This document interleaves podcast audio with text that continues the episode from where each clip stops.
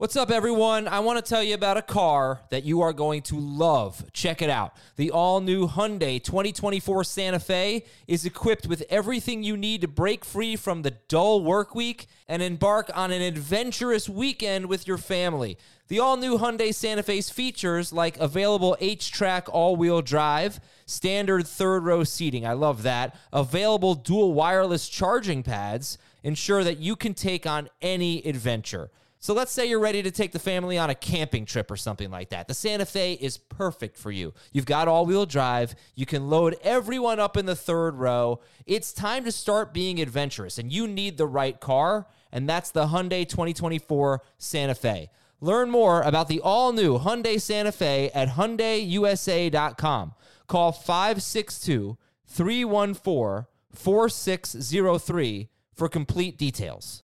This is Fantasy Football Today from CBS Sports. On his way to the end zone. Tell you what, that was a spectacular play. It's time to dominate your fantasy league. What a play! Off to the races. Touchdown. Oh, he's done it again. Now here's some combination of Adam, Dave, Jamey, Heath, and Ben.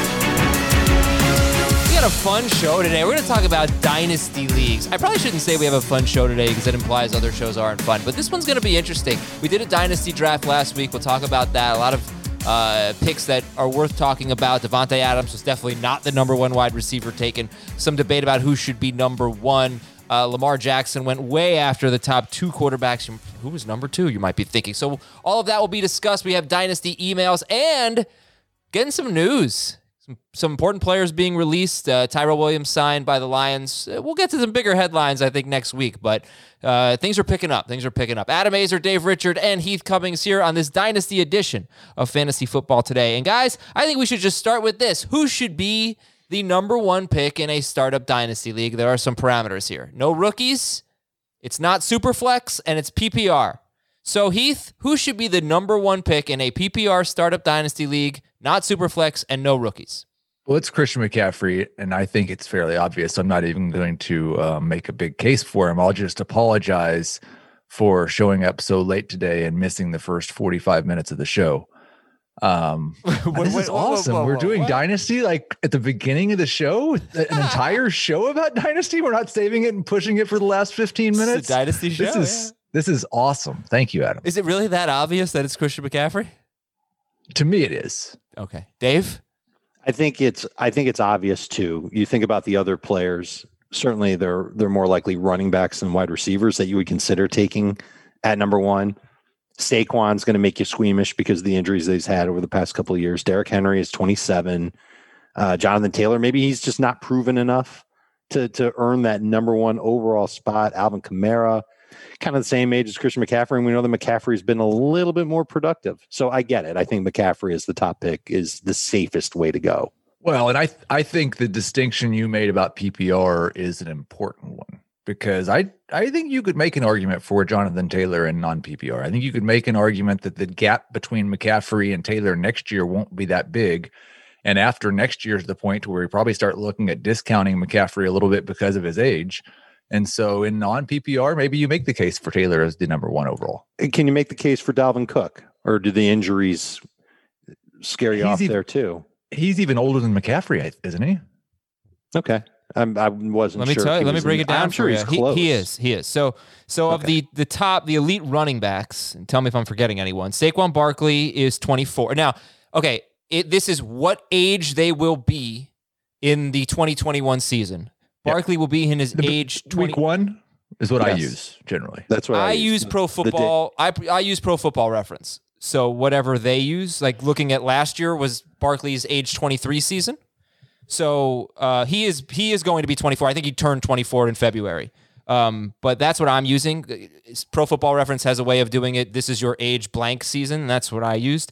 Barkley will be entering his age 24 season. McCaffrey his age 25 season. Kamara and Cook 20 and, and Zeke 26. And Derrick Henry will be entering his age 27th 27th season. Uh, he's the old guy. He'll be going into his sixth season along with Zeke, uh, Kamara, McCaffrey, and Cook. Their fifth season, but McCaffrey's a year younger, at least in terms of what the metric I'm using. Um, and uh, then Kamara and Cook. And Barkley is the youngest. He's going into his fourth season. He's 24. Obviously, Jonathan Taylor and Swift and all those guys are younger. Um, but I had a tough time coming up with a player to take other than McCaffrey because the rookie running backs, the ones who were rookies last year, they don't catch a ton of passes, right? Like if Jonathan Taylor's the if there's going to be one guy, it's going to be him. He doesn't catch a ton of passes. And then if you want to go wide receiver, I had this thought, you know, who is that guy, that player who's played one or two years in the NFL that you could make the case for as the number one pick in a startup dynasty league? And unfortunately, the three wide receivers that that everybody loves, Jefferson, Metcalf, AJ Brown, they're not huge catch guys. You know, they're like in the 80s so far in their career. Uh, and that's that hurts when when especially compared to McCaffrey.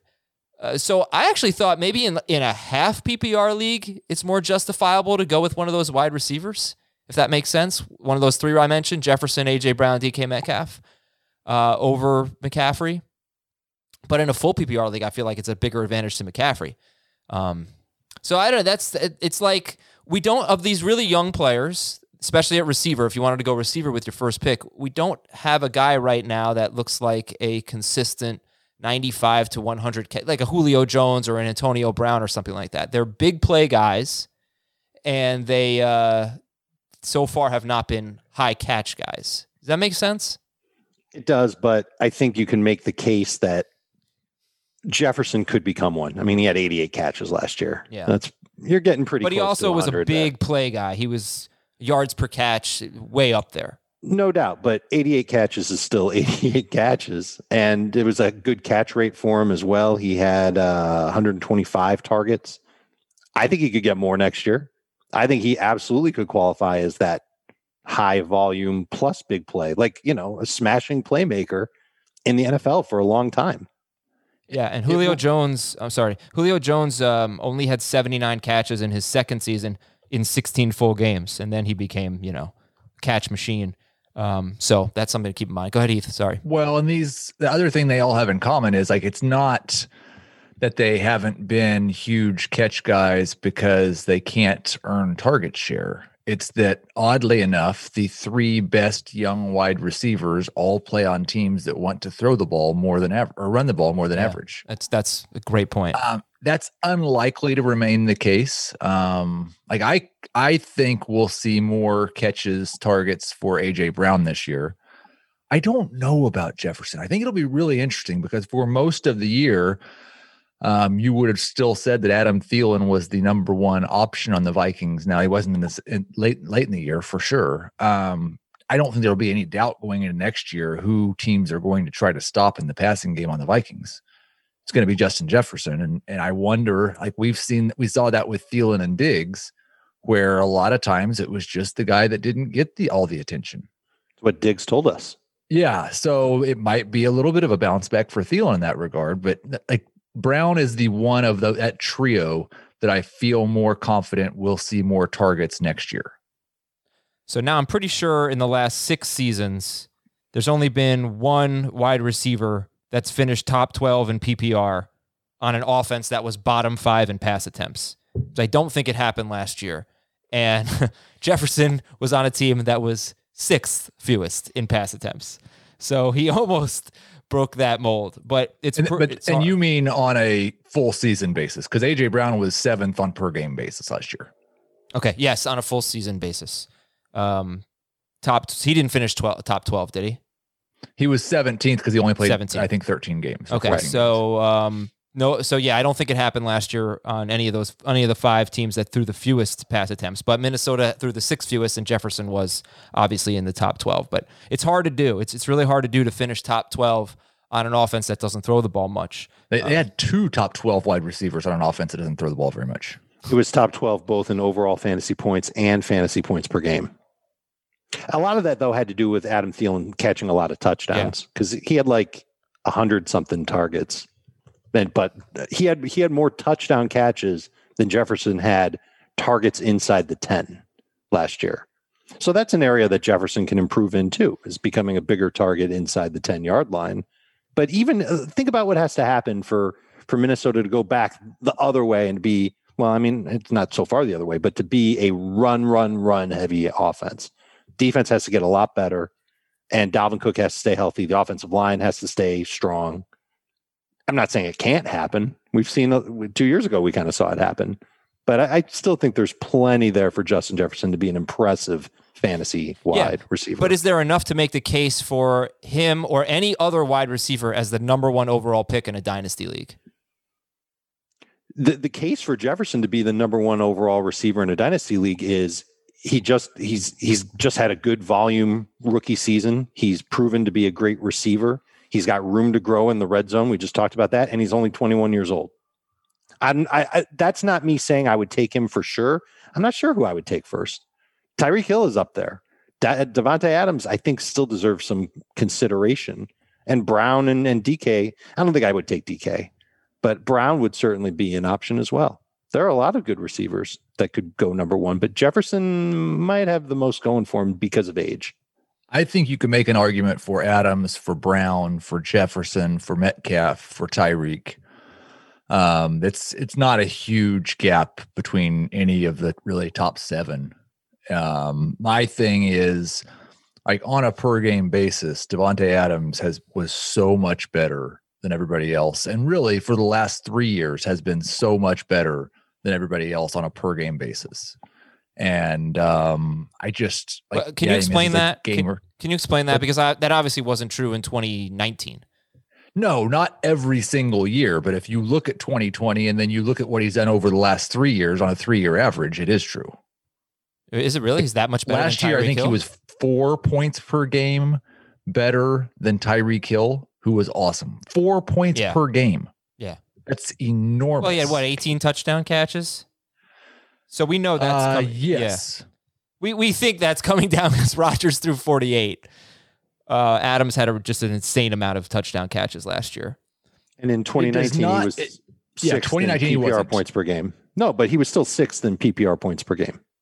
Um, and 2018, I think he was the best on a per 2018 he was number one on a per game basis now he the three year average does not show because 2019 really holds that down um, but two of the past three years he has been the best wide receiver and last year he was four points better than anybody and like eight points per game better than guys like AJ Brown and DK Metcalf. You're right about 2018. 21.6 PPR per game, a half point better per game than Antonio Brown that year. But he's the same age as, or they're both he and DeAndre Hopkins are going into their age 29 seasons. Hopkins has been a top five wide receiver five times. I think five times. Yeah, uh, that's incredible. Um, at age 23, 25, 26, 27, and 28. He's been a top five uh, wide receiver five times in his career. We don't even think about him as the potential number one uh, wide well, receiver off the board. Eh, but he's not. But he's the same age as Davante Adams. Right. He's and I like. I think he probably has. But like the last three years, he hasn't been close to as good as Adams was last year not as good as he was last year, but you just talked about 2018 when Adams was the number one wide receiver per game. He was barely better than Hopkins by a point, 1.1 points per game. Um, was it that? I had it by about a half a point. I thought. I guess it depends on. I'm looking at the FFT league. It's 21.97 to 20.84, but you're right. It could be different on a different site. Yeah. Okay. I, I, I, think I said he was number two. He's actually number three. 2018, Davante Adams, what I'm looking at on fftoday.com, 21.8 points. Antonio Brown, 21.6. DeAndre Hopkins, 21.1. Let's just call it he was a point worse per game. All right, fine. But my point stands. DeAndre Hopkins maybe should be part of this discussion too. Same age as, as uh, Adams and uh, five top five finishes. I couldn't believe that. Antonio Brown has six top five finishes, by the way, in his career. But I, I think, the, and again, the, the reason he's not is because at 28 years old, when you're comparing him to these 24 and 23 and even 22 year olds, like the only way you get into that discussion is if we think there's a chance that you're just you just blow those guys' doors off next year. Is Davante Adams' chance really that much better than DeAndre Hopkins' chance? I think he's a much better touchdown producer. Adams is. Yeah. And Hopkins. And I also think there's a chance that Hopkins' target share could go down where we're not really seeing it. You look at the Cardinals offense and, you know, he was their alpha on the outside and inside. but they they could add a piece at some point during this offseason. Packers I know they want to. I know they want to get their run game better. The Packers absolutely could do the same. They could, Should. but I I just, I, uh, I was going to say, but I think Rodgers just leans so heavily on Adams in the red zone that it might not matter. And teams know it's coming, and there's nothing they can do about it. I can't, I, I can't say whether or not I it's close between Rodgers to Adams in the red zone versus Kyler to Hopkins in the red zone. All I can tell you is that the Cardinals in the red zone have not been as great as we've hoped the past two seasons. and it was like it was close last year. Um, Hopkins was 160 targets. Adams was over that pace, over 10 per game, but not by a lot, like 10 and a half per game in terms of targets. But that was on a team that threw the ball 526 times versus how many times Arizona threw it. Like relative to last year, I think it's more likely that Green Bay throws the ball more than Arizona. So- especially with running back changes potentially happening there. Here, uh, just look at red zone targets last year. Davante Adams had 28 of them. Yeah, but Davante Davante Adams, I gave this stat a couple weeks ago. I think like a wacky stat: forty-four point four percent of his team's targets inside the ten-yard line. Yeah, I know. That I was- want guys that have that type of Yeah, I no, target share. I I know, I know. I just that it's not going to happen again. A lot of things that happened for Davante Adams are not going to happen again. That was a an extremely will high he- number. Will he have more than 13 red zone targets?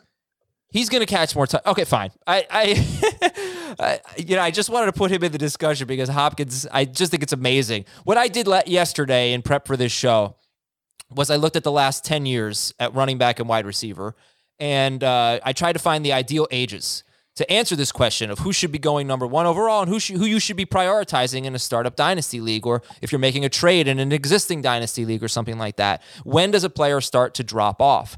And what I found was age 26 appears to be a peak year at both running back and wide receiver. It had the most top five finishes both at both positions.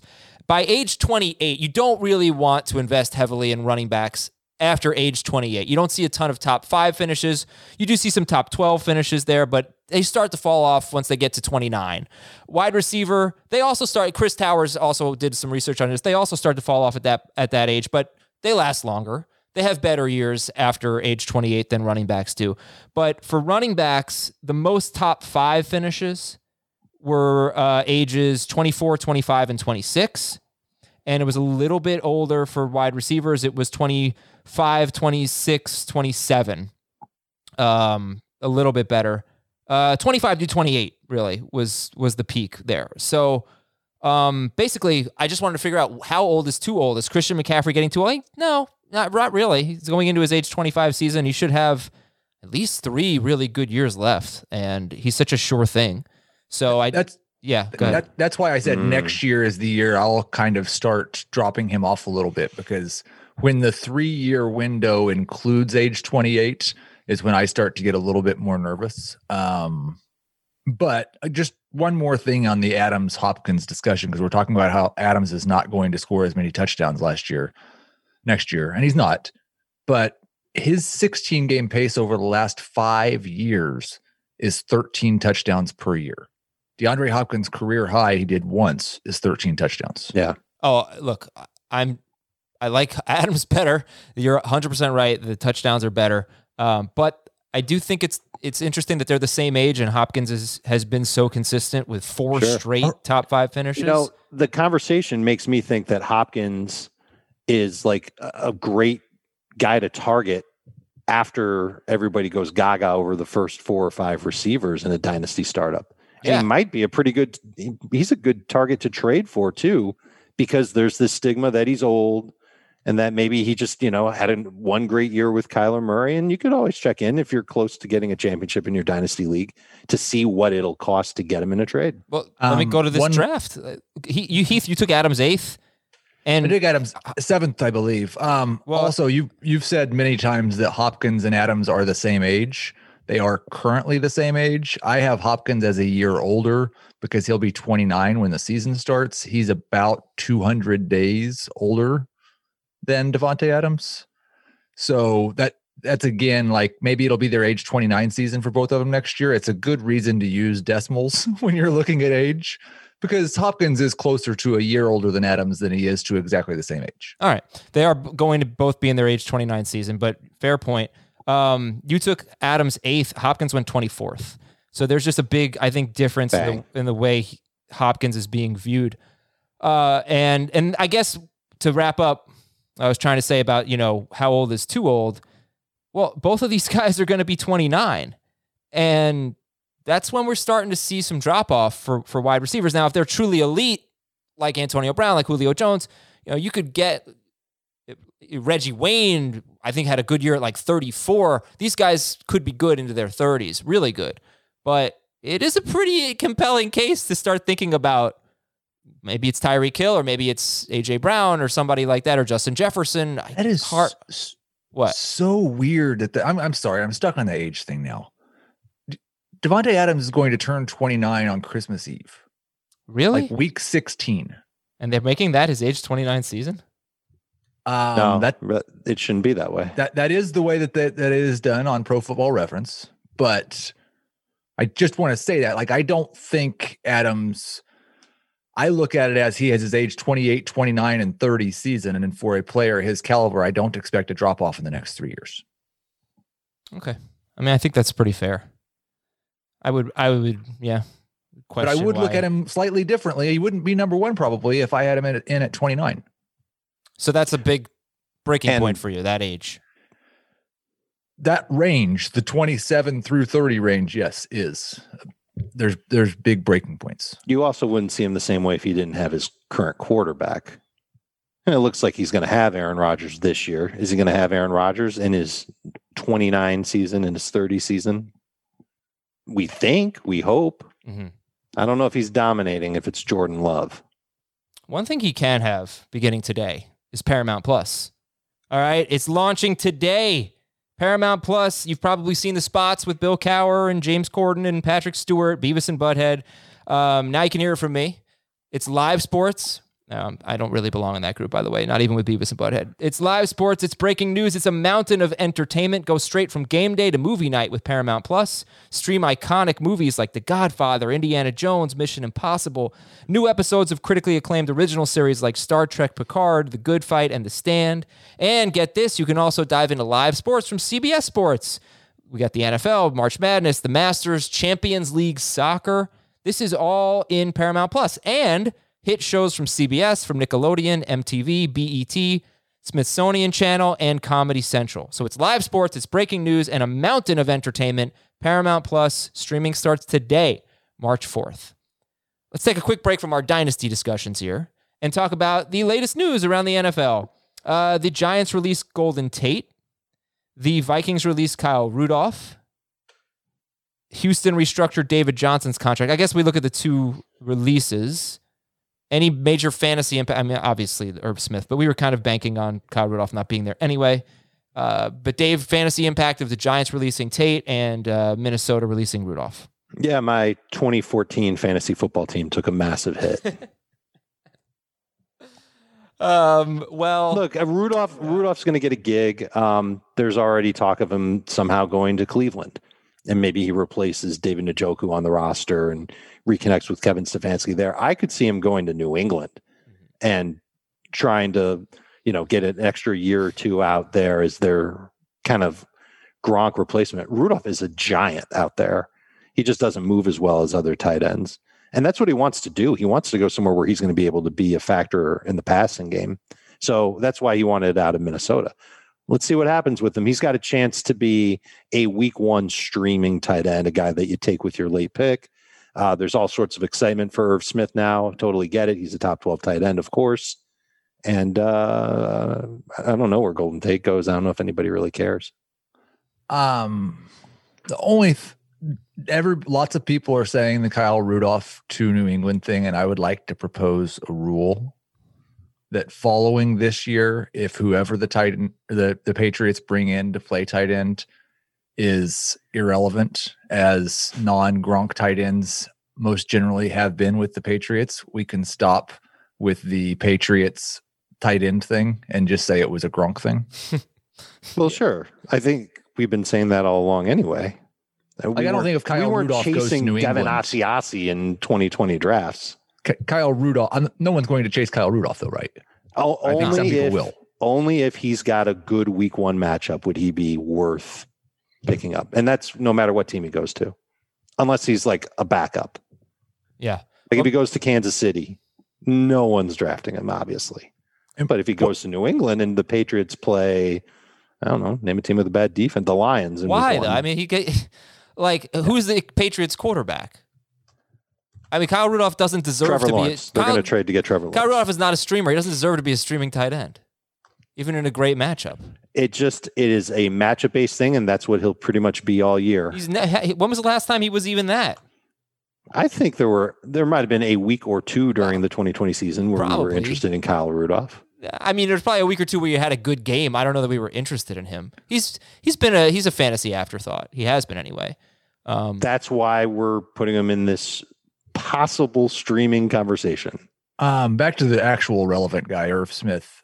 Uh, Yes. Scott Fish, our friend of the program, I had tweeted out my initial projection of Irv Smith, which was right around tight end 12. It was like 550 yards or something. It was really uninspiring, but I felt like I was maybe too low. And he had uh, followed up and said last year, Smith and Rudolph combined for 58 catches, 699 yards, and six touchdowns.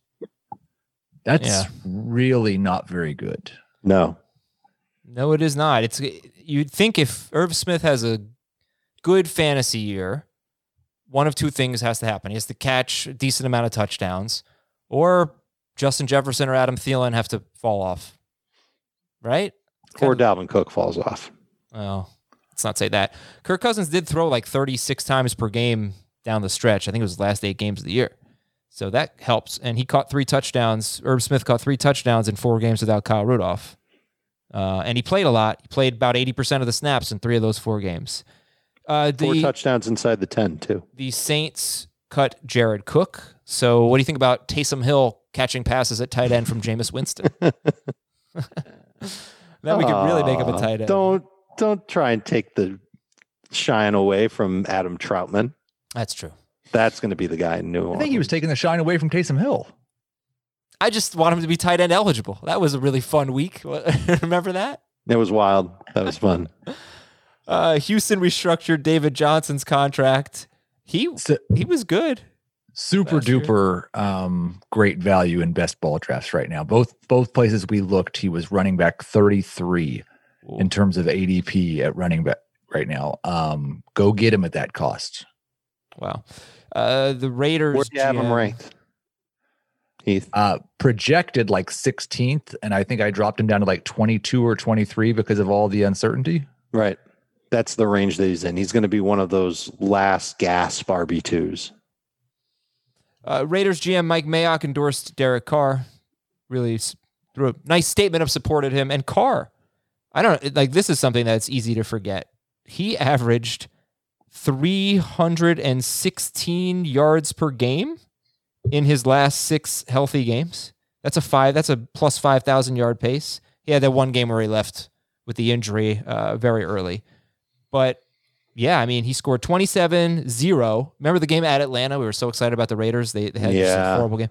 27 points, 0 points, 37, 27, 25, and 24 fantasy points in his last six games, uh, six healthy games in six point per passing touchdown leagues. He did have three rushing touchdowns that helped, but also was throwing, throwing on a 5,000 yard pace.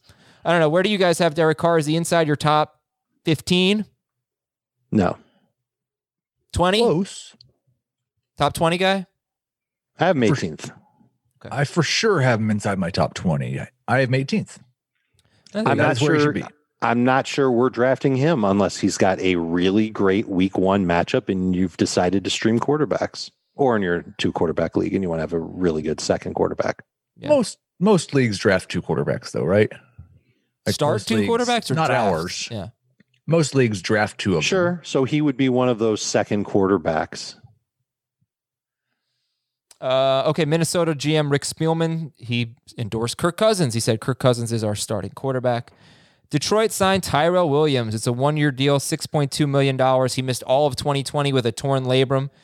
He had three straight very consistent seasons of 41 to 43 catches, 651 to 728 yards, four to six touchdowns. before missing all of 2020. Tyrell Williams, guys, is he a top 48 wide receiver? He is not for me. If the Lions don't franchise Kenny Golladay or bring back Marvin Jones, then he would be a top 48 wide receiver for me. I think the two relevant seasons in that case would be 2019 with the Raiders and 2016 with the Chargers, because those would be the two years where he had an opportunity to be the number one in terms of target share. Um, and he was like one of those years, he was a number two wide receiver. One of them was a number four. So he's probably a number four. All right. Some more news. The Jets released defensive end Henry Anderson. The Dolphins are releasing Kyle Van Noy, a linebacker uh, that they signed last year. Pittsburgh unlikely to resign James Conner, according to ESPN's Brooke Pryor. And we're seeing some rumors Aaron Jones could get franchise tagged. Allen Robinson could get franchise tagged. It's very vague, doesn't necessarily mean much. We'll see what nope. happens. Next week's going to be a pretty big yeah. week. Next week and uh, yeah, the week after that, the new season starts. You know what I'm going to be doing next week, Dave? What's that, Adam? Starting this weekend, really, I'm going to be full court press preparing for fantasy baseball drafts because it is time. Me too. Yes. And there's a great new tool for you if you just don't have the time. Fantasy baseball today in five. Guess how long each episode is? Yes. Five, maybe six minutes uh, every day, first thing in the morning. Download Fantasy Baseball today in five. Check it out. Great information. And also go to our website, go to cbssports.com slash fantasy there is so much great fantasy baseball and football, uh, but and basketball, but fantasy baseball content. That's what we're talking about right now. It's a great way to get ready for the season. Okay, some dynasty topics. Uh, Davante Adams was the f- I think was he the fourth or the fifth wide receiver off the board? I'm sorry, he was fourth, right? So here, here's how round one went: McCaffrey, Barkley, Cook, AJ Brown, Kamara, Tyreek Hill, Justin Jefferson, Davante Adams, DK Metcalf. Those are the first nine picks. It had five wide receivers and McCaffrey, Barkley, Cook, and Kamara at running back. Patrick uh, Travis Kelce was 10. We got to talk about that. Patrick Mahomes 11 and Jonathan Taylor 12. Heath had the eighth pick. He took Adams. I had the ninth pick. I took Metcalf. Dave had the 12th pick. He took Taylor. But Heath, you had, you had uh, Travis Kelce going 10th overall, George Kittle going 14th overall, and Waller was well behind them. Waller was 53rd, and Andrews was 56th. Crazy. So Heath, you you've got the dynasty rankings. Everybody can check those out on the website. How do you rank the, those top four tight ends in the draft? They went Kelce and Kittle as top 14 picks. Then in round six, or round five, pardon me, Waller and Andrews. Yeah, I like at tight end, I would rank them Kittle, Andrews, Waller, Kelce. Um, as far as where they went in this draft, I love, love, love where Andrews and Waller went. I would not take. Um, I don't think I. I don't think I'd take Kittle where he went either. I think both of the the um, the top two tight ends went earlier than I would prefer, and the next two were were better. Okay, so you have Kelce as your number four tight end in Dynasty. I do. Dave, what about you? How do you rank those four in Startup Dynasty? I think putting Kittle first makes a lot of sense because of the age factor. And I still think he's got potential to have a couple of big touchdown seasons. We haven't seen that from Kittle yet. I I go back and forth with Waller and Kelce at two because I know that Waller is is up there in age, but he should theoretically last a little longer than Kelce the thing about Kelce is that you might get two really great seasons out of him before he starts to slow down. It doesn't look like he's slowing down at all, and he's just in a phenomenal offense. So I think if I wanted to play it safe, it's Kelce. If I really wanted to take a, a little bit more of a long term approach to my dynasty league, I would go Waller. Andrews is fourth. Heath, I wonder when the next person in their 30s was drafted because Kelce's going into his age 32 season. You you have better age numbers than I do, so maybe you can correct me. But uh, he'll be 32 in 2021. He'll be 31 at the start of the season. Okay. Um, but yes, he will turn 32 at some point during the season. I'm trying to see who my next highest ranked player in the trade chart is. Um, or the top Jones, 150. Maybe. That's what's that? Julio Jones, maybe. That's probably a great Boy, guess. if that's the case, I don't I don't believe Julio's in my tops. I'm still scrolling and I'm at 75. oh, I took Julio Jones 57th overall in this draft, right after Mark Andrews. But yeah. That's quite first round for Travis Kelce. You be, buyer beware, I guess, because uh, he's getting up there in age. I actually have Russell Wilson ahead of Julio Jones. Okay. I, but yeah. age 32 for Russell Wilson doesn't really mean very much. Right. Age 32 for Julio Jones might mean that you've got one or two years left. Mm-hmm. Wilson went in round eight. Jones went in round five. How many more years do we have of Kelce playing like this? I'm thinking two. Uh, the thing is, like that that's a, a fair guess. Playing like he did last year, I think the best bet would be zero. Um, I I would say the best bet is that last year was his bet the best year of his career. Um, yeah. Want to compare him to Tony Gonzalez? If you've got that info available, hit me. Well, let me see what Tony Gonzalez's actual birthday is. Okay, February. So this works perfectly. His age 31 season, nearly 1,200 yards, 99 catches, five touchdowns. His age 32 season, 1,058 yards on 96 catches, 10 touchdowns. Monster years in 2007 and 2008. He started to decline after that, but it, it's also coinciding with him going to Atlanta. His first year on Atlanta was his age 33 season, still had 86 catches, 83 catches, 867 yards, six touchdowns. Basically, the rest of his career, he was around eight to 900 yards and six to eight touchdowns. He had one year where he only had 656 yards, but he never reached the yardage marks that he had in Kansas City when he went to Atlanta. Is that because he got old? I don't know. But at age 37, he had 859 yards and eight touchdowns. Age 36, 930 yards and eight touchdowns. I mean, mm-hmm. that's a top five tight end in any year. That might be like a top three tight end most years. So that it's was when he's 36 matter, and 37. It's a matter of how long he can hold on to that role and keep the coach's confidence. And you look at his contract, he's he's not even going to be a consideration to get cut until maybe 2023 when the Chiefs can save over 13 million off the cap. So I think the Chiefs are banking on two more years of Kelce. I mean, they can keep him at at this rate, and he'll be a bargain at that point uh, if he's still playing well at a high level when he's 34 years old. So I, I think that I think that's the safe play with Kelce. And there's evidence with Antonio Gates. Gates' numbers weren't necessarily amazing; they were still like certainly top 10, maybe even top five fantasy tight end numbers when he was playing into his 30s. Some years he was much higher than that because he scored a lot of touchdowns. So I, I think that they're that it's it's just the role that he's got, the athleticism he has, uh, the the amount of targets that he gets. I don't see it slowing down this year or next year for Kelce.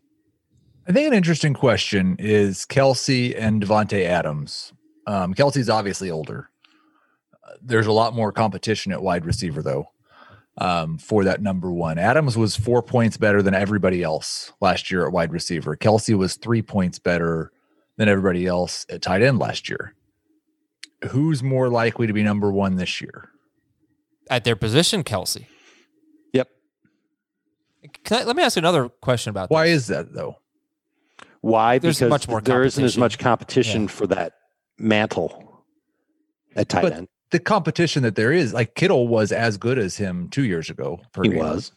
Yeah. Um, we've seen Waller be almost as good as him per game. Right. I think it's and, like an odds thing, Heath, where like, it, w- what percentage chance would you give Kelce of being the number one tight end in 2021? 25%, 30%, 50%. It's going to be a high number. And with Adams, I'm not sure if you can say that because of all the other great receivers that are out there. Yeah, I'd probably say 30 on Kelce. Fine, but can you say 30 on Adams? Maybe close to 30. I don't know. I mean, it's also dependent on injury and stuff too. And Adams has had more injuries lately. I don't know with the age difference who I'd yeah, say is more likely to get hurt. Like that that's baked into the 30%. Let me ask you this. So Kelce has basically played seven full seasons he's got kind of a late start, and he, and he, he didn't did. he didn't play his rookie season. Uh, so at the same age, Tony Gonzalez had played 11 seasons. So Kelce doesn't have the same type of mileage that you might expect at his age. And I think that also applies to Derrick Henry, in my personal opinion, because he, while he has like 700 carries in his last two seasons almost, he didn't really get that much work in his first three seasons 110 carries, 176, 215. Yeah, there's research that I've done that proves that that it's not necessarily an age thing as much as it is a workload thing. Right. And which is weird for Henry because you're terrified of 373 or whatever it was regular season carries. But- the number was 370. The truth is that he's had over 400 touches each of the past two seasons. Right. And uh, th- those who were worried about him going into last year, they looked at, I think it was 409 touches that he had in the regular season, of the playoffs, and they said there's no way that a normal human can hold up to that. To which other people, the people who liked Henry, would say he's not a normal human. And now I think everybody's kind of shrugging their shoulders and saying, okay, he's not normal. He's had over 800 touches the past two seasons. You've got to trust that he can stay stay upright and strong for another year. Yeah, and maybe he's Adrian Peterson. Adrian Peterson has had a top five finish at age 31 or something like that. Um, you know, age 30 in 2015. LeSean McCoy was really good, you know, late in his career. Um, You know, one thing that I think about, and, and this is just off the top of my head, how many times did we see Derrick Henry take a hit and we go, "Wow, he got pummeled on that on that tackle," versus the amount of times that we see Derrick Henry stiff arm somebody, or you know, drag a defender or push a pile. Like I think he's the one dishing out the punishment, and I think that that helps him. And again, off the top of my head, no evidence behind this, just a thought. That's what makes him almost more appealing to fly into the face of you know the curse of 370 or the 400 touch thing because he's the one dishing it out not taking it mhm. He doesn't hobble off the field as many times as Dalvin Cook does, which is like once a game. Uh, okay, bigger stronger so dude so what's a better value? Derrick Henry in round two, specific like mid round two, sixth pick of round two, or Austin Ekeler with the fifth pick of round three. I mean, he's he's in his prime. You know, um, so who's a better value, Henry in mid round two or Ekeler mid round three? And this is a full PPR league. Um, I would take Ekeler over. No, I wouldn't. It's very close. Um, Ekeler's a better value. do you trust the do you trust henry to stay upright you you can't count on him to get a lot of catches and can you trust austin ekeler to stay upright and have him continue to get a lot of catches remember they're they're they're changing coaching staffs we think that austin ekeler is going to remain in a very strong role where he's going to get a lot of receptions but he doesn't get a lot of touchdowns doesn't work near the goal line very much he's fumbled down near the goal line i think once each of the past two seasons that could stick with the coaches that are there uh, and that offense, I think it's going to be revol- I think it's going to revolve a lot more about Herbert than it will be about anybody in the run game there. I, I think I'm going to land on Henry over Ekeler. Overall, but, but what if you could wait around and get Ekeler? If I can wait around to get Ekeler, and I know I can wait around to get him, then I will probably wait to get Ekeler if it's full PPR. How, how about this group of running backs in round three? Aaron Jones going 27. So starting with the 26th pick, uh, 27th pick.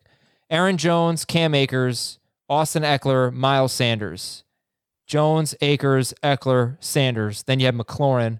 Then James Robinson, Joe Mixon, Antonio Gibson. So uh, that's, you know, a lot of really interesting running backs in that round. Aaron Jones, Akers, Ekeler, Miles Sanders, James Robinson, Joe Mixon, Antonio Gibson. Heath, what do you make of that with those running backs going in round three? Most of those backs I've got ranked between like 23 and 28. So, like, that's right about where I think they should go. I do think it's very good value on Miles Sanders. I think it's, I still, and I may not be factoring in enough risk for Jacksonville doing something different. I think that's very, very good value for James Robinson, but it's possible that they decide to spend resources on a running back, I suppose. Mhm. That is a risk. Okay. So, it, what stood out to you, Heath, in this draft? We're, we're gonna get to we're gonna get to emails in a few minutes, but uh, what some of the major takeaways? Well, I mean, I think one of the things that will stick out to people was probably uh, Dan Schneier taking Patrick Mahomes in the first round at number 11 and they might even expect us to normally to say don't take a quarterback in the first round. Um, I have in Dynasty Mahomes ranked as a first round value, so I think that was a good pick. Um, I thought it was interesting what you brought up about Lamar Jackson and how far he fell below Josh Allen Yes, as Josh the number Allen. three quarterback. Josh Allen was the 22nd pick, and Lamar Jackson was the next quarterback taken. What did I say? He went in round six, was it? I took him in round four. Oh, I'm sorry, round four. Okay. And it, it could just be that uh, Tom Fornelli took Josh Allen, and that those may have been the two people who were willing to draft a quarterback in the first three rounds, and that's why there was a big gap there. hmm But I, I do think quarterbacks should go earlier, um, in my opinion, in dynasty drafts than they do in redraft, because young quarterbacks might be studs for ten years on your roster, and you don't you're not going to draft a running back or a receiver or a tight end that's going to do that. Probably. I was absolutely expecting Deshaun and Kyler to go sooner and Lamar Jackson to go sooner than they did in our dynasty mock. Okay. I, I felt like running back was pretty good through three rounds. And then after that, really dried up. Uh, like if I, you know, I took Josh Jacobs in round two. I think I went Metcalf, Jacobs. I had the ninth pick. Metcalf, Jacobs, Mixon. And I was pretty happy with that, but not thrilled. And then I did take David Johnson later in the draft, but Ke'Shawn Vaughn is on my team. Those are my four running backs. Oh, and Rashad Penny. So my running backs really sucked There- overall. There were some running backs that fell further than I think they should have. AJ Dillon in the middle of round five. yes, Mhm. Uh, great pick. Damien Harris in the middle of round six. I think actually Jacob Gibbs picked both of those. Um, Yeah. but those were good values. And then you get to that range um, in the round six, round seven, where there's the guys like Chris Carson and Ma- Kenyon Drake and Myles Gaskin, who could either be top 15 running backs next year or could be on the waiver wire by the middle of the season. Yeah, and, and David Johnson, I took round nine, so I was happy. That was that. a great value. Yeah, but uh, but a lot of these running backs, it's an interesting time to do a dynasty draft, right? We haven't had free agency, we haven't had the NFL draft. Right. I was about to ask, when's the best time to do a dynasty startup? It depends on if you want to include the rookie draft. I think we had this question a couple weeks ago on the Yeah. show, and I think I said the same thing. It depends on if you want to do the rookie draft as part of the startup or not. Because if you want to include the rookies in the startup, then I wouldn't do it until after the NFL draft. Right. Um, if you don't, then I'm fine with doing it in in February. But why? why not? free agency? Why not? I mean, it's fun to do drafts, but Right. Why not just wait until after the free agency and the NFL draft? And then Right. Do, it two weeks before the and then you can draft. still do you can, and then at that point you can do well no do it in uh, july or whatever at that point you can do however you want you can do a, a startup dynasty draft that includes rookies or you can do a startup dynasty draft that's just veterans and then do a separate rookie draft however you want to do it as a league but it's just so many players uh, their values are going to change over the next few weeks and months I think people like doing that um, because there's less information available to everyone. Mhm. And so you are more likely to get, like, maybe there's somebody who really thi- thinks that KJ Hamler or Real Davis or Michael Perine or some of those young guys are actually going to get the opportunity and make the big step forward next year. And they're available in round 11 and it might be in May or June that it looks a little bit more obvious that those things are going to happen and they aren't near as cheap. and we will take a break and read some emails in a moment. I just wanted to give you some Twitter poll results going all the way back to the conversation that started the show. Who should be the number one pick in a startup dynasty draft? PPR, not Superflex. Christian McCaffrey got 52%. A different running back got 16%. A wide receiver, 10%. And Patrick Mahomes, 21.4%. Second place on this list. Um, I, so there I don't go. think that's crazy. Yeah, I agree. I think that that's kind of normal.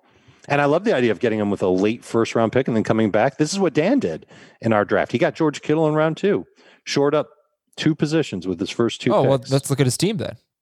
And let's see Well, all right then. The rest of his didn't work out for Dan, who's got Mahomes and Kittle, and he's probably going to get the number one pick in the draft next year in the rookie draft because he has Tony Pollard, Chase Edmonds, Le'Veon Bell, Matt Breida, Darrell Henderson, Phillip Lindsay, Marlon Mack, Jerick McKinnon at running back, and he has Keenan Allen, Kenny Golladay, Adam Thielen, and Michael Gallup and Breshad Perriman at wide receiver. Um, and DJ Chark, DJ Chark, sorry, is a flex for him. He's loaded everywhere except running back. Uh, at which point he is pretty thin. Is he loaded? Let's, is this loaded at wide receiver? I, I mean, think I, this is. I think it's a good. I think it's a great start at wide receiver. Keenan Allen, Allen, Golladay, and Thielen, and Chark plus DJ Chark. There's it, there's plenty of upside to help win now. And a it's little a win now receiving later. core. Yeah, but why have a win now receiving core when you're running back? It's like either go all in or. Well, there's still a rookie draft that's coming that he could add a running back or two there. And you know that there's always going to be a few running backs that come out of the woodwork off the waiver wire. He's just going to have to be aggressive about going to get them. Should okay, we go so, through our teams real quick? Yeah, sure. But let me ask you this: If you're, a lot of people do startup dynasty drafts, not a lot, but maybe there's one or two in each league. Uh, they kind of punt on year one and they try to establish some incredible future team. So if you know that you've taken Mahomes and Kittle with your first two picks, and then in round three you took Kenny Golladay after that run of running backs, which was unfortunate for him. Jones, Akers, Ekeler, Sanders, Robinson, Mixon, Gibson, all off the board right before Dan's next pick. He could have taken Clyde Edwards-Helaire, but he went with Golladay, and then he took Keenan Allen. Um, does it make more sense instead of Golladay and Allen? Not that they're old, but to go even younger at wide receiver, like take DJ Moore. I would have. What I was going to say was he should have taken David Johnson. Oh, late in the draft. Yeah, yeah. when he, he should have taken uh, Melvin Gordon, or the guys that are probably going to be starters next year, but are being discounted because of their age. Heath, let's see your team. You had the eighth pick. What do you got? I have Lamar Jackson at quarterback. My starting running backs are D'Andre Swift and James Robinson. My wide receivers are Davante Adams, Tyler Lockett, and Marquise Brown. I have Mark Andrews at tight end. Currently have Laviska Shenault as my flex. Uh, the bench is interesting. I think Carr's my backup quarterback, whatever. Uh, running backs, I have DeeJay Dallas, Michael Perine, Devin Singletary, and Ito Smith. Wide receivers, I have Collin Johnson, Sterling Shepard, and Travis Fulgham. Try to get a little mix of upside and security there. And then I have both Austin Hooper and OJ Howard. Do you think you have any really usable backup running backs? DeeJay Dallas, Michael Perine, Devin Singletary, and Ito Smith?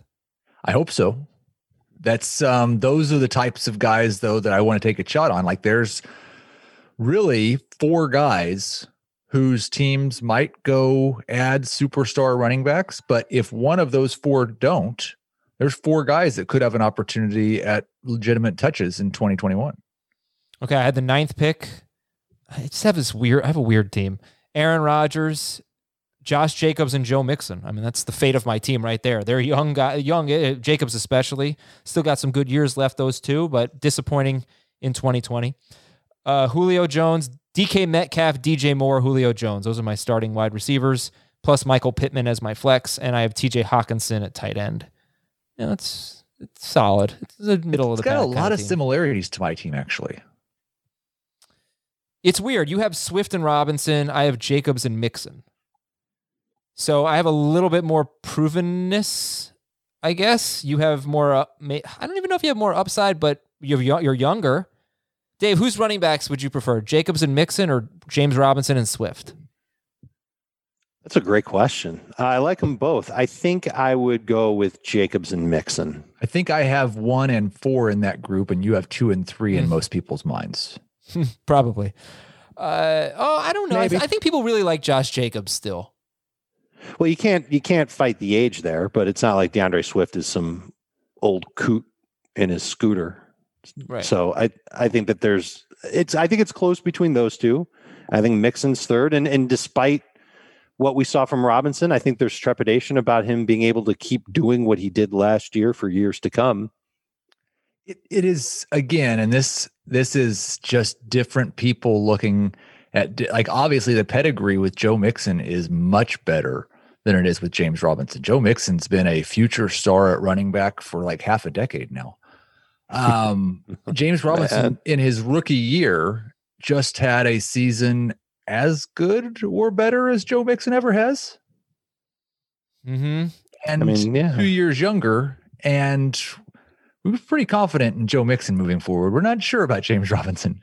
Well, I don't know if it, we're that confident about Joe Mixon Yeah, I'm moving forward, that but we know that there's big opportunity for him. We think there could be big opportunity for James Robinson. I'm We confident we, in we, we have absolutely no idea what Urban Meyer thinks of James Robinson. I'm, I'm confident in Joe Mixon's touches. Uh, that's that's why I would take him over Robinson at this I'm- point. I'll tell you what, though, like if the draft goes by and free agency finishes up and Jacksonville doesn't do anything significant at running back, they've told you what they think of James Robinson. Yeah. And there have been running backs in Urban Meyer's offenses before that have been just amazing, statistically outstanding. And it's college, it's not pro, but the opportunities are there. That's the point. And there are opportunities to catch as well. And we've seen Robinson do that. So we're going to have a better grip on Robinson in about For sure. three months. Yeah. Yes, and and to be clear, like I said, I have one and four, and Adam has two and three. I think that's in most people's minds. I would prefer Robinson to Mixon, but I've always kind of been the poo Wait. pooer of Joe Mixon. All right, you have Swift and Robinson. I have Jacobs and Mixon. Who do you think number one in most people's minds is? Swift? I believe so. Yes. That's it. You know, what's yeah. funny though is that it might be Robinson, Robinson and Swift are going to be the first two drafted in redraft this year. No question about it. Who? Robinson and Swift. I I think I really think that people are could over could forgive Josh Jacobs' season because what we know about Jacobs is that he's going to get a ton of touches. He's going to dominate at the goal line. We think we know about that. He won't have the catches, thirty catches, something like that. But maybe maybe thirty five, maybe more, but not fifty. Um, I think I don't know. I I mean the Raiders' offensive line was really banged up last year. I could see people getting back on the Josh Jacobs train like they were last year. I could see that. All right. Anyway, Uh, there Dave's will be a fever pitch for Swift for sure. I just looked, and it's fantasy football calculator, so I don't know. Um, but D'Andre Swift is 18th, and Josh Jacobs is 25th. Okay, where's James Robinson? Robinson? is 32nd, and Joe Mixon is 33rd. Eh, This is for what? That's ADP so far. Dynasty average draft position. There we go. Oh well, Dynasty's different because even But one. that's what we're talking one- about. No, you said in redraft that I that I made the are- point in redraft. Yes. Right. What I'm saying is in redraft, I think Jacobs. I think he could end up being the first of that of this group to go. That's what I'm saying. Well, it, it almost doesn't matter because my running backs are better than both of yours.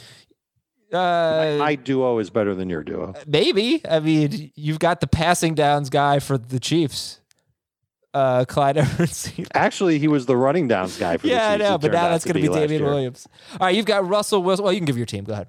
Yeah, I got Wilson at quarterback. I got good value on him. Uh, running back, Jonathan Taylor was my first round pick. Edwards Helaire was my third round pick. Calvin Ridley was my second round pick at receiver. Tee Higgins was my fourth round pick at receiver. And, and I had back to back picks. I was the last pick in round one. I was in the 12 slot. Uh, put Will Fuller with those guys, put Robert Woods with those guys. Uh, tight end is Jonnu, hoping that he ends up in a great spot in free agency this offseason. And then the bench, nothing great. At running back, it's Tarik Cohen, Josh Kelley, Jeff Wilson, Bryce Love, Anthony McFarland. I was actually happy to get McFarland, uh, especially now with the news about Conner being on the outs in Pittsburgh. He's got a shot to get a good role there. Wide receiver, Emmanuel Sanders, uh, Julian Edelman, Quin- Quintez Cephus. Uh, and that's it at receiver. I'm definitely thin at receiver depth, but I like the guys that I have in my lineup. Yeah, I think you have a really good team. In fact, I think your bench running backs, just having Tarik Cohen and Jeff Wilson, that's nice. Yeah, and I have Robert Tonyan too. I got Tonyan late in the draft. So if Jonnu doesn't end up in a great spot, I can just go to Tonyan. Hopefully he can keep it going from last year. Cool. Uh, okay, well, it's long overdue, and uh, I we have to read your dynasty email. So we're gonna have a longer show today. We're gonna take a quick break here on fantasy football today. When we come back, your emails fantasyfootball at cbsi.com. The perfect combination of versatile athleisure and training apparel has arrived. Thanks to the visionary minds of New Balance, Clutch Athletics, and Rich Paul, the designs reflect the heart of the athlete and the spirit of the community. With rising defensive football stars Will Anderson and Chase Young on the roster, Clutch Athletics brings the best innovative gear to all athletes, giving them style and performance on and off the field. Learn more and purchase Clutch Athletics at newbalance.com. Robert Half research indicates 9 out of 10 hiring managers are having difficulty hiring. If you have open roles, chances are you're feeling this too. That's why you need Robert Half. Our specialized recruiting professionals engage with our proprietary AI to connect businesses of all sizes with highly skilled talent in finance and accounting, technology, marketing and creative, legal, and administrative and customer support. At Robert Half, we know talent. Visit RobertHalf.com today. Our first email is from Nicholas. 14 team dynasty startup, full PPR, one quarterback. Uh, I just traded my 314 and 401 and 514 picks and the first pick in the rookie draft. So he's got he's got the last picks at the 14 picks. He traded rounds three and four plus the last pick of round five and the first pick of a rookie draft. Four, pick 203, 312, and 511. Mm. Ooh, no, I don't like this. I, he, he basically traded his fourth round pick in the rookie 101 for 203. Yeah, I it's third pick. So that's the 17th overall pick in this team in this league. Would you Okay, rather so straight who- up have the 17th overall pick or rookie 101? My 17th overall player is Miles Sanders. D'Andre Swift was the 17th overall pick in in our uh, dynasty startup. I would, Would you rather, rather have have- D'Andre Swift in the 101. Would you rather have Swift than the 101? No. Because I I love think I Travis. agree. I love Travis Etienne, but could Yeah. totally see someone disagreeing with that. Would you rather have Swift than the 101 last year? Probably not. Yes, because Swift wasn't the yes. 101 last year. Well, oh, I, I didn't really under. You're saying would I rather have Swift than at this time of year? I would rather have had probably Miles Sanders than the 101. And I compare Swift to Miles Sanders for obvious reasons. Remember, Uh, you also gave up the fourth round, a fourth round pick too. So Yeah, so like what do we think? 101 You like straight this up for the second no? round pick. It's a fourth rounder too. like no, this I like the. I don't like the trade. Okay. Uh, okay, so f- this one is from Matt in Los Angeles. Joined an existing dynasty league last year, fielded a decent team, but didn't play any defense. I have five IDP players because I wanted to have the upside of getting breakout players. So I finished in last place. I have the number one pick in the rookie draft. I have to drop five players. Who should I drop? Okay, who are the options here? Hurts, Tannehill, Tua, Daniel Jones, um, Rashaad Penny, Zach Moss, Shenault, Deebo, Marquise Brown, Jonnu Smith, Logan Thomas, Ravens, and Butker. I am confused. He has to drop five players. He said he didn't play any defense, five IDP players, but also he has the Ravens. I guess you have a DST and IDPs. So he didn't play any IDPs last year, but he's going to this year, so he needs to drop five players. Can you drop your kicker and defense? That's first place. Of course you can. He didn't play five IDP players last year. I think he can drop anybody he wants. Every- True. Uh, so do that, and then you need three more. Yeah, you've got some tough cuts to make after that. Um, did he say if it was full PPR? Yes, he did. I think I would still drop Daniel Jones, For sure. Rashaad Penny, and I think it, I think I would cut Logan Thomas next. So the kicker, the defense, Jones, Penny, Logan Thomas. Everybody else has too much upside. Man, I'd have a hard time cutting Logan Thomas and leaving I get Johnny it. Smith as my only tight end. So then, who do you cut instead? Zach Moss. Definitely Daniel Jones, the kicker, the defense, Rashaad Penny. the other options could be I think I'd cut Jonnu Lev- Laviska Shenault, Deebo Samuel, Jonnu Well- and Logan Thomas. I'll tell you what. Can you make the decision after Jonnu figures out where he's playing? Like I, I really like Johnny's upside, but what i- i- like his upside is all entirely 100% theoretical. Mm-hmm. Right, but Logan Thomas was a byproduct of a check down quarterback and a, a Washington offense that didn't have a whole lot of other pieces to it. You're, I'm sure they're going to upgrade around him. Like it's hard to get excited about Logan Thomas, especially in a dynasty league. He's an older player. Yeah. Okay, Like, one of the it. tight For next year, he could be good, but Let Matt figure it out. Let's go to our next one from Francis in London. Hey, Roger, Novak, and Rafa. Those are tennis players. They are tennis players. Do you know their last names? Federer, Federer, Yeah. Nadal. Yeah. And Novak. Djokovic, or something like that. Just Djokovic. Djokovic. Djokovic. The D is Sorry. Joker. Yeah. Uh, I have a solid team. I won the league. I'm looking to win now. My wide receivers are Michael Thomas, Calvin Ridley, Juju, Beckham, and Gabriel Davis. Do I take this trade? Give up Gabriel Davis and a third round 2021 rookie pick for Julio Jones. Do it. Yeah. Yes. Cool. Uh, This is from Steve. Where's Steve from? Steve is from Boise, Idaho. Second year of a 14 team Superflex league. It's half PPR. So it's Superflex, it's 14 teams, and you have to start two tight ends. I have 101, 104, 109, 201, that. 202, 203 Yes. for a team that drafted last year to be dominant in two to three years. So with my starting tight ends being Gesicki and Ian Thomas and only Foster Moreau on the bench, do you think it's worth drafting Kyle Yes. Pitts at 104? Yes. He won't be there at 109. Okay. I hope he's there at 104. Two Yeah. tight ends you have to start. Right. I don't know. I mean, he also says I could take Brevin Jordan or one of the other prospects in the second round. Not smart enough to speak on any of the other prospects at tight end, but I do know that it's not a deep class. And I know that there, there's a chance that Pitts actually gets drafted and converted to a receiver. That's one thing that might make you a little bit nervous to take him in a two tight end league, but he's got so much athleticism. He seems like a great, great future player in the NFL. Are you though? Are you surprised that Brevin Jordan is not more highly thought of? Because he he was the number one tight end recruit in the country, and I always thought he was a spectacular player. He went to Miami, so Dave and I watched every game he's played. Uh, Mhm. I think he's tremendous, but he's not really. I mean, he's like potentially a day three pick, and that's not someone you want to bank on as a starting tight end.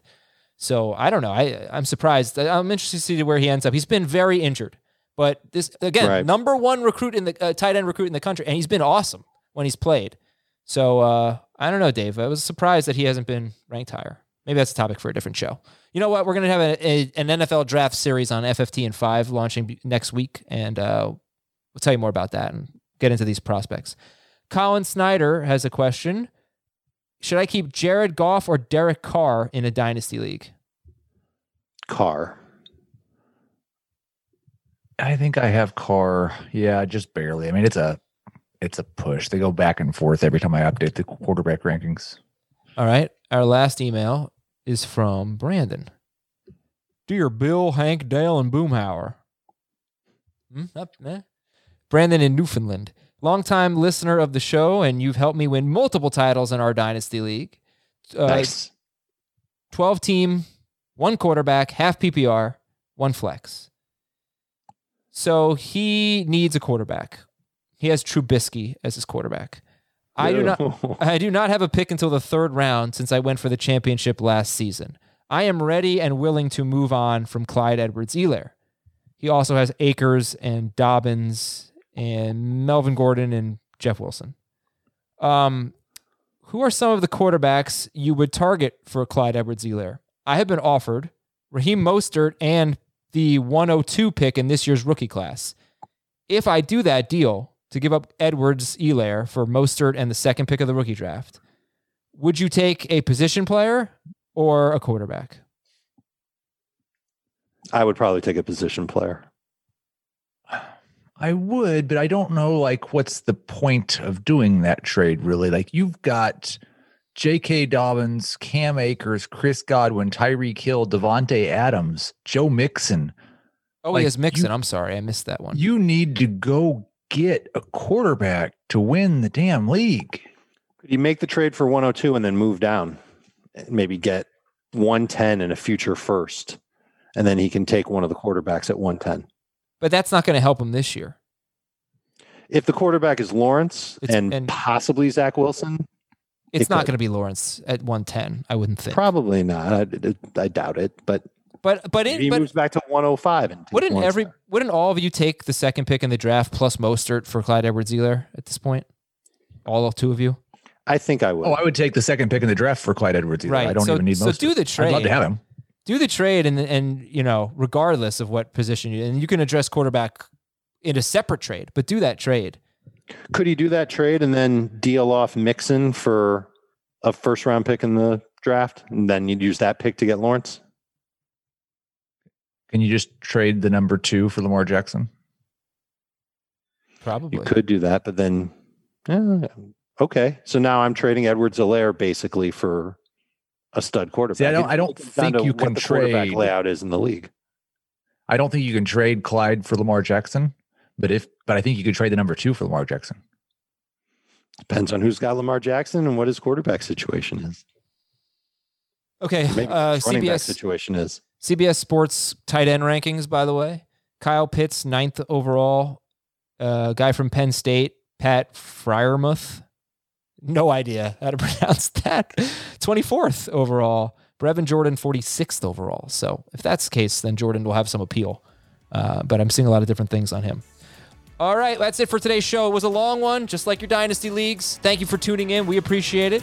And uh, we will talk to you next week, unless there's some breaking news over the weekend. You know, we, uh, we'll always have those bonus pods for you. Thanks to Dave and Heath and Ben Schragg. I'm Adam Aizer. Have a good weekend, everybody. See ya.